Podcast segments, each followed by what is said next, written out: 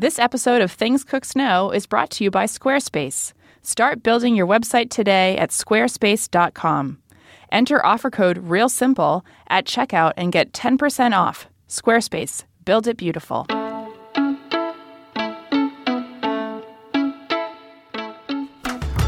Welcome to Things Cooks Know, the weekly podcast where the professional cook, that's Sarah Kay, shares insider advice and secrets that the busy amateur cook, that's me, can use in her own kitchen with her own family. So this week's episode was inspired by a dump truck cake. yes. Or was it a cement mixer? It had to have a cement mixer on it, but we we downgraded to it it being okay to just have a mixer on it and not actually be in the shape of it. I was able to sneak that one by my son. This is Sam we're talking about, my son who turned 4 last weekend. So- you know, I spend a lot of time cooking for work.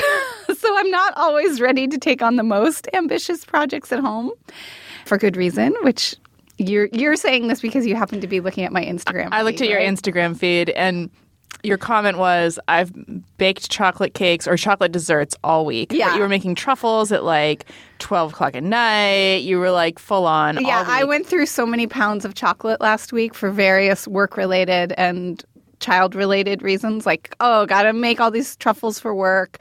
Working on another dessert feature that's coming up. Oh, got to bring cupcakes to school for everybody. So I was like, I was just rolling. I was just pumping this stuff out all week. But the the sad picture that um, accompanied Sarah's comments on her Instagram feed were was a picture of looking over a pan, a baking pan that had a lot of residual Like chocolate a cake still in it? Yeah, Yeah. stuck in the bottom. So you So know, I did well until my luck ran out, which was with the actual birthday cake.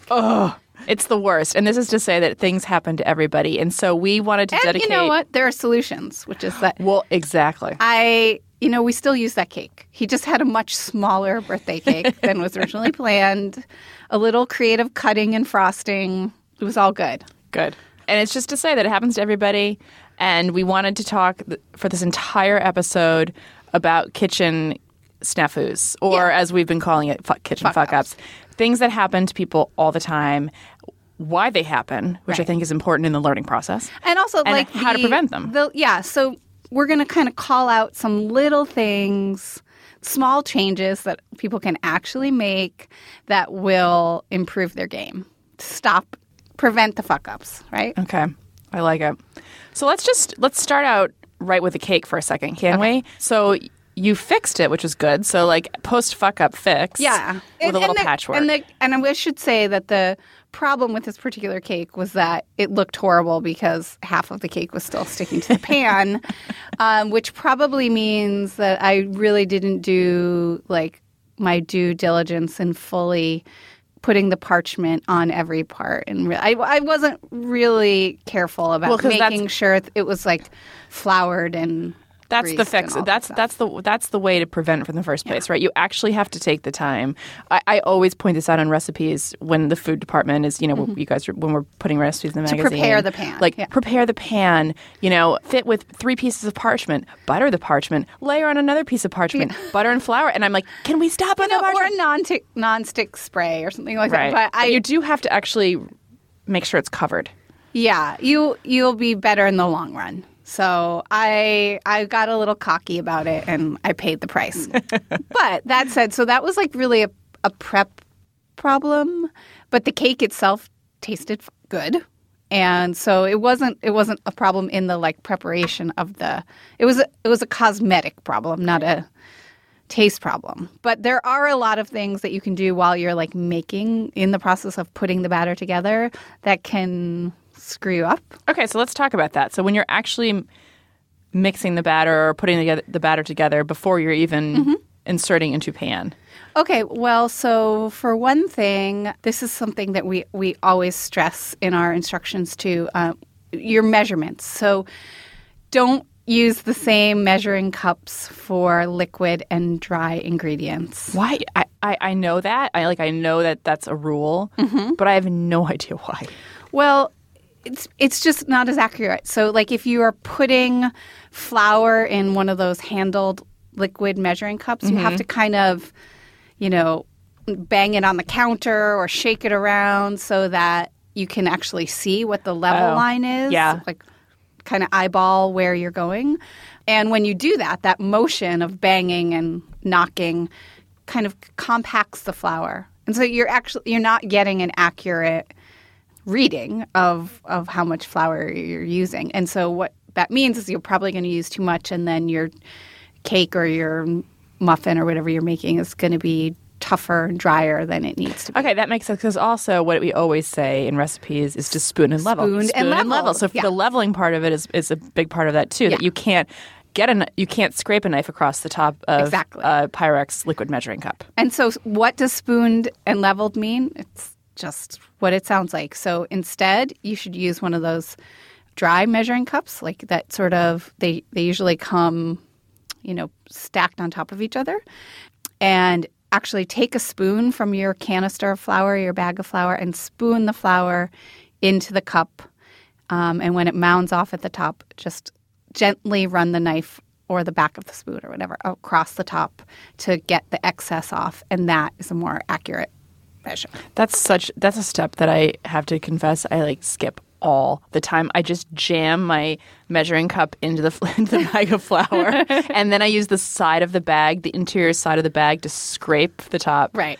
But I, I do realize that I'm I'm compromising. And so, I, uh, the only other thing I would say is if, um, so if you need to go in the other direction, like if you just want to use one set of measuring cups, it's better to go the other way. Right, Which is to like use your dry measuring cups at, with liquid. It's just a little tricky because you're going to have to fill them all the way that, to the top to Yeah. be accurate and then maneuvering them into Tiptoe your over. bowl or Yeah. whatever. You can get spills or, you know, so you just have to be careful. Okay, so everything's in your bowl, and you're combining all the ingredients. Well, there's one more thing. What? Before we get to mixing that I want to say, which is so we just talked about the the flour and the dry ingredients, but if you're going to be using if you have eggs or butter or milk, any other dairy product that's going into your batter, you should let them come to room temperature before you put them in.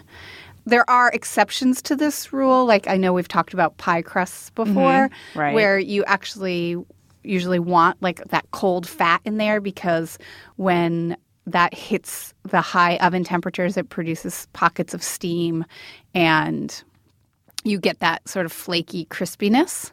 But for cakes and things like that, you really want a room temperature dairy or or egg. And the and the reason is that in order when when you're adding those things to your batter, they they bond with the dry ingredients to create this like emulsion. And during baking, that that creates um, some expansion of air. And it leavens the batter of dough, and so it, you want Oh. that to so for a lighter baked good, and the cold ingredients won't sort of create that even emulsion in the same way. They won't bond, and so you won't get that same like even, fluffy, light, and airy. Results. Okay, so I do this fuck up every single time I bake because I read the ingredient list and it says like, you know, two eggs at room temperature. I'm like, well, what are you talking about? I'm baking right now. Yeah. But I think so. What I do is I say, oh, next time I'll remember, Right. and then I just oh, add them cold because I'm certainly not going to wait to put them on the counter for an hour. To Well, you don't have to. So that room there are some quick fixes if you find yourself in that situation because we've all been there, right? So, I mean, I did this this past week. It always happens to me where I think, oh God, I, I can't. It's nine thirty at night. I got to make more cupcakes, and I really don't want to wait for my butter to come up to room temperature on its own. I have like a little fan that I can turn on on my oven, Mm-hmm. and sometimes what I do is just turn the fan on and like put the sticks of butter right in front of the fan. Oh. and just that air circulation like seems to get them warmed up quicker. Um, but you could also just cut the butter into like smaller chunks instead of uh, you know the full stick, and microwave it real for like a really short amount of time. You don't want liquid. You're not melting Mm-hmm. Well, that, the butter. that's the thing. If you, and I guess it's the cutting up is the key. Yeah. Because I just shove a whole stick in the microwave and I microwave it for like ten seconds and nothing happens. Then I microwave it for twenty seconds and half of it's like complete liquid. If you cut it into like a couple, it doesn't have to be 10 slices or anything, Right. but just a couple slices and then zap it for five to 10 seconds. it should start to. Okay. It should be fine. And then what about eggs? And then eggs, you can um, just put them in a pan of lukewarm water, you know, warmish water, not hot water, and just let them sit there for about 10 minutes. Okay. And, and that will just help bring their temperature up without, you know, you don't want to cook them. Right. But that will help bring it up faster than if you're Okay. just leaving Okay. them out. All right. Otherwise, though, if you it does occur to you, you know, like 30 to 45 minutes should be enough to kind of get them where you I mean, I've gotten okay with the butter. Like, I will think ahead about that sometimes. Mm-hmm. So then, but I just always forget the eggs, and I always forget if like they say milk or cream or whatever. Mm-hmm. I just have to practice. okay. Okay. Now everything's in the pan. Okay, so now in you're the gonna, bowl. you're mixing it, right? Okay. Yeah, you're mixing it. Don't go crazy. That would be like my number one thing. Like I think that people are obsessive about like not having any lumps or any any little bits of, you know, visible matter Right. left in their batter and you're going to get yourself in trouble if you really just like work your bicep over and over and over again to get the smoothest batter. If you overmix your batter, you're going to overactivate the gluten in the recipe because that that's that mixing activates the gluten, which is the proteins in the batter, and that is what creates this kind of like elastic, firm quality, which can be good if you're making breads Right, or things like that, right. but um, or pizza dough. But really, not what you want in a more delicate cake or I totally over mixing. Just so over the holidays, I was at home and we make these. I think I've mentioned them before on the show. We make these cheese balls Mm-hmm. that are like, they're so good. They're just basically like grated cheddar cheese, flour, butter, Uh-huh. essentially, little cayenne. And you make a dough, and then you wrap the dough around olives, oh yeah, and you bake. It's like it, Yeah. they're they're amazing. I mean, they're so lowbrow. They're so amazing. Anyway, we always have them for Christmas. My mother is making them, and I'm just listening to her in the kitchen, and I just hear the Cuisinart go, and it's going, and it's going, and it's going, and it's go- it's literally on full blast for like five minutes. Oh and I walked in. And I was like, "What? What are you doing?" She's like, "I'm mix. I'm making the cheese ball, olive cheese balls." I'm like. How long? How long have you had the Cuisinart on? And sure enough, we ate them. It was like chewing gum. You know, they- Uh-huh, they, yeah. were so tough and chewy. I was, and I just wanted to be like, "Stop! Is it the good? Turn it off! pulse it. Yeah. Just pulse it until combined." anyway, it makes me laugh. Over mixing, not good. So yeah, so just relax about the lumps is is what I'm saying. Take your lumps. Yeah, take your lumps, and uh, you know, just mix it enough so that the batter is combined. You know, you don't have big chunks of flour left in there, but that's that's enough. You don't have to go crazy. Okay. You'll have a much lighter, tenderer cake. Okay, so no more fuck ups in the kitchen when it comes to baking. That's right. We're done. We, know fixed it. everything. But we need to move on to pasta. But before we move on to pasta, we want to take a break and talk about our sponsor, Squarespace. So, Squarespace is going to save me from the shame of having a personal website that looks like it was created in 1996. Or maybe it was. yeah, because it was, yeah. So I love Squarespace because uh, it's actually so easy that it looks like something that I might potentially be able to follow through on, even though I feel like I never have time to follow through on. if you're making anything. cupcakes at 9.30, this Yeah. is, you need this easy. Yeah, I like builder. it. It's good because it's, from what I can tell, I've been on there, I signed up. All the sites look gorgeous and professionally designed, but you don't need any skill to do anything, which is really good in my case. And if you sign up for a year, I, you get a free domain name to use, which is great. So, if like me, you need major help, you can start your free trial today at squarespace.com. Make sure to use the offer code REALSIMPLE and you'll get 10% off your first purchase. Squarespace, build it beautiful. All right, let's talk pasta. So, I what, this is the thing I fuck up a lot, and it's so embarrassing. Like you have a bunch of people over. Like I'll make Marcella Hazan's bolognese. I do it mm-hmm. almost every weekend at this point. It's like because I know I know how. And then I'll boil like two pounds of spaghetti, and I'll drain the spaghetti, and I'll put them put it back in the pot, and I'll be like, "Everybody, time for dinner! Come on over!" And they'll come over, and they'll take the tongs, and like the entire two pounds of spaghetti will just be at this massive like rat's nest coil. it's so it's so embarrassing. So let's go kind of from start to finish with pasta, both with sauce and with pasta. Like, how do we avoid that? And let's start from the very beginning when we have the pan and we're making a sauce. Okay, so I think there there's sort of like the conventional wisdom about boiling pasta and what you absolutely absolutely should do. And then there's maybe I, I'm here to say I think there's maybe some like wiggle room in terms of That's how best thing I've hard heard. line we need to be about it. Which is so okay. Let's back up though. Let's say the conventional wisdom, which you just referred to, I think, is that you need these like great big vats of water to boil a pound of pasta. Yes. So like you need a pot that you cannot see into the top of. That takes 45 minutes Yes, to to fill boil. and four hours to come to a boil. right.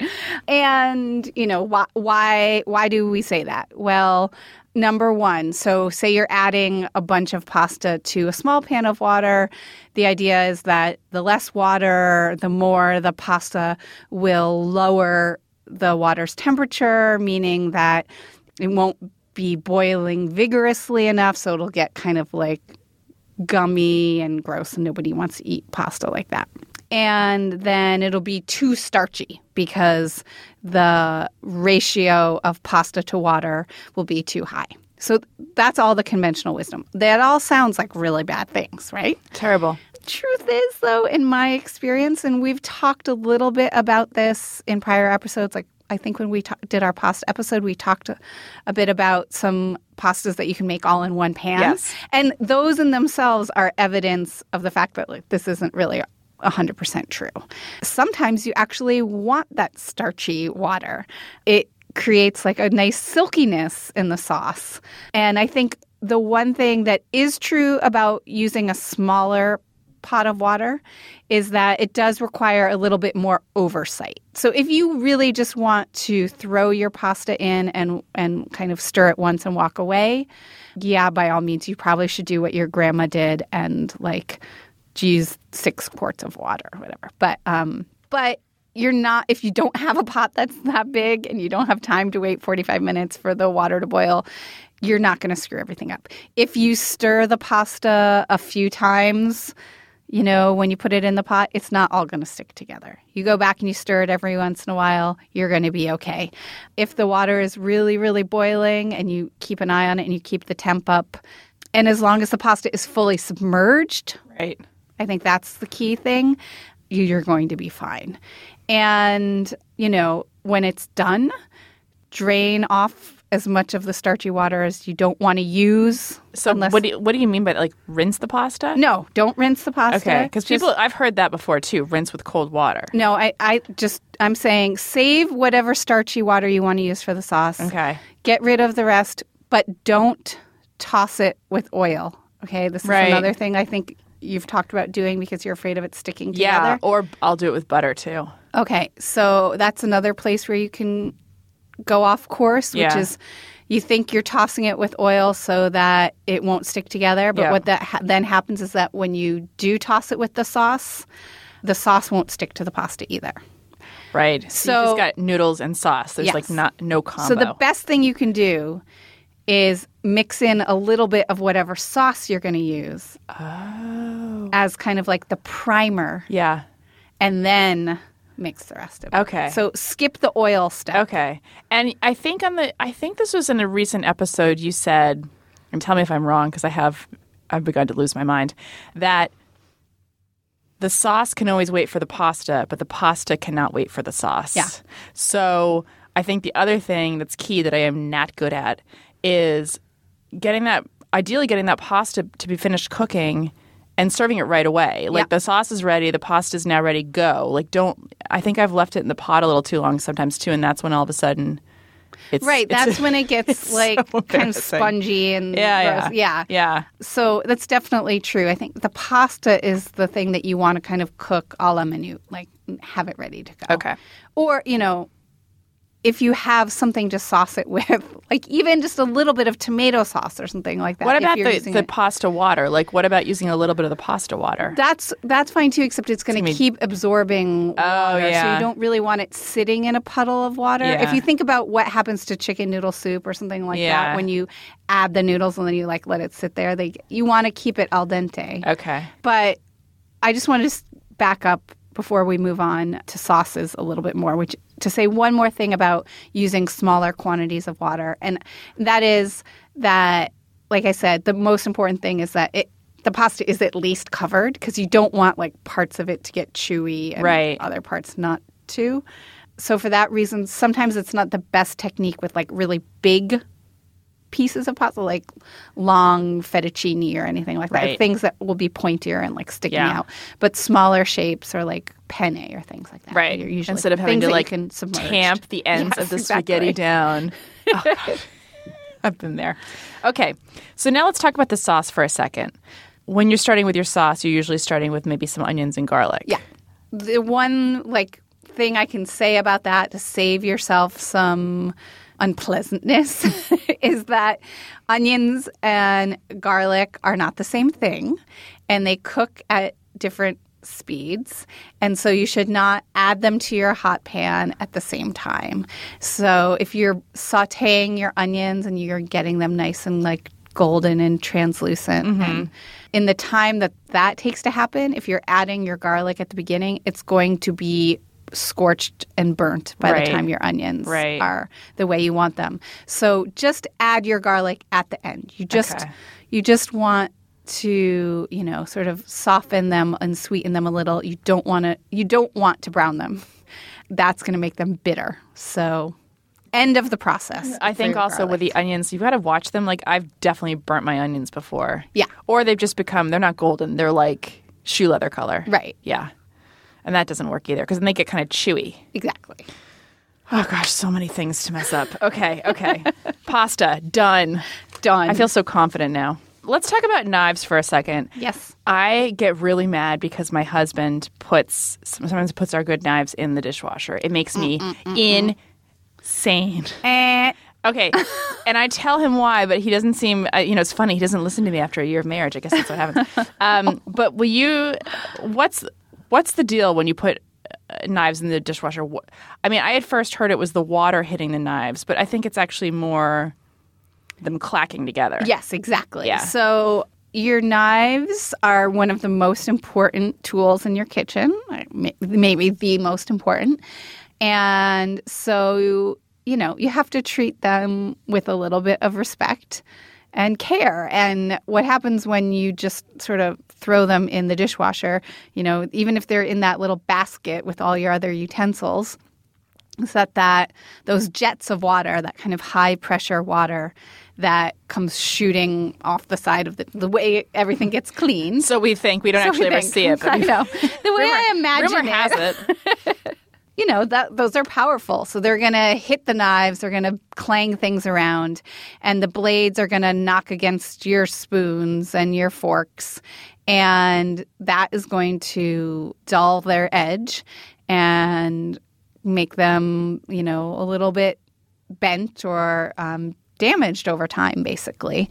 And, you know, I know that some dishwashers have like specially designed knife racks in them or like little slots where you can kind of position them. It's really not all, it might be marginally better, but it's still not a solution.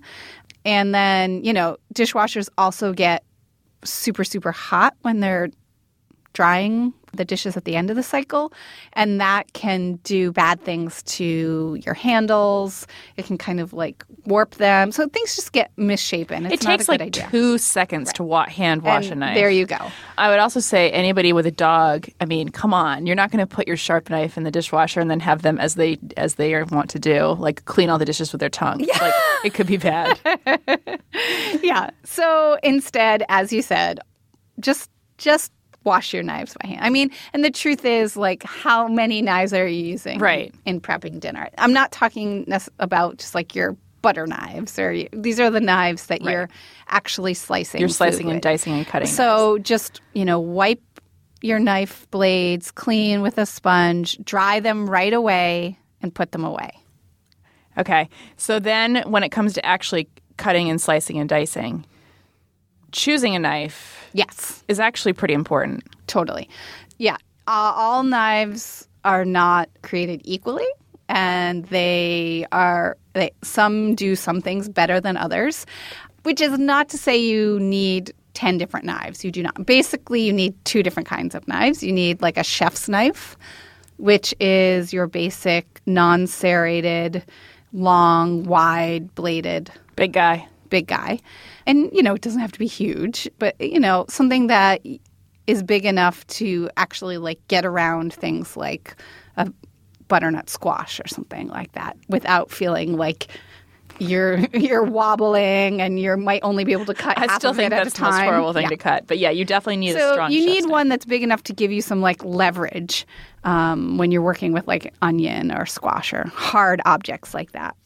Then you need well, you know, three knives. So you need your chef's knife. You need a paring knife, which is small, slim, good for like little peeling and trimming tasks like hulling strawberries or even like you know working with like baby potatoes or things like that. Chopping little fruits, you know. I Little stuff. yeah, exactly. Little things. And then uh, you need a serrated knife. You need a good serrated knife, and that is going to be your friend when you're slicing bread. Do not slice bread with a chef's knife. You'll get sad, flat, Oh, it's the deflated worst. bread.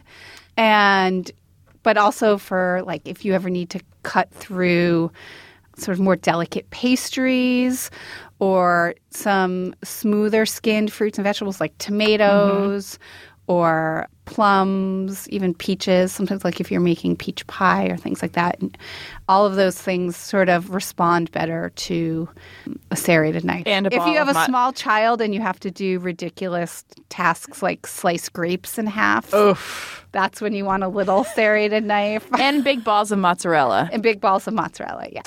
Okay. And finally, we're going to wrap up with one last thing Mm-hmm. about knives, which is what you're cutting on. Yes.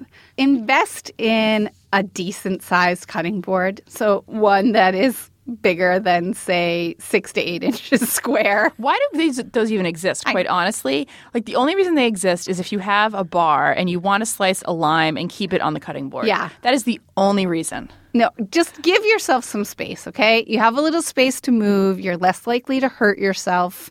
You know, your food won't go like flying all over the floor. Everything will just be better contained. And you should have room to move. And also, that will give you the space to kind of like cut your food, slice your food in a way that isn't totally disorganized. Like you have the berth to kind of move from left to right and have a place on the cutting board for your prepare for your already sliced pieces to rest while you're finishing. It's just one of those things that is worth investing in. Right. And it doesn't have to be a lot. I mean, IKEA has perfectly nice wooden cutting boards that I have a stack of in my house that are are less than I think they're less than twelve dollars. Yeah, it does. it's, it's, it's like you just need a wooden cutting board and you need something that's yeah. Oh, and that's the other thing. Just if you have one of those glass cutting boards, put it in the garbage. I, I don't know who's that, you know, and I, I didn't even know this exists. yeah, Glass? it's just I don't. And actually, I think my mother, mom, if you're listening, I didn't want to say this to you before because I'm your daughter, but please get rid of the glass cutting board. So maybe that's how we should end our notes to our mothers. Get rid of the glass cutting board. It's bad for your knives. Stop the Cuisinart. Yes. okay, that's a perfect way to wrap up. Parting notes on our Kitchen Snafus episode. Thank you so much for joining us today for Things Cooks Know. We'd like to thank our producer, Tim Einenkel, and our ace engineer, Zach Dinerstein. If you enjoyed the episode, please subscribe on iTunes. And for a million more great cooking tips and recipes and kitchen fixes, head to realsimple.com. If you have topics you'd like us to cover next time, you can tweet them to us at Sarah P. Humphreys or at SQ Karn. We'll be back next week.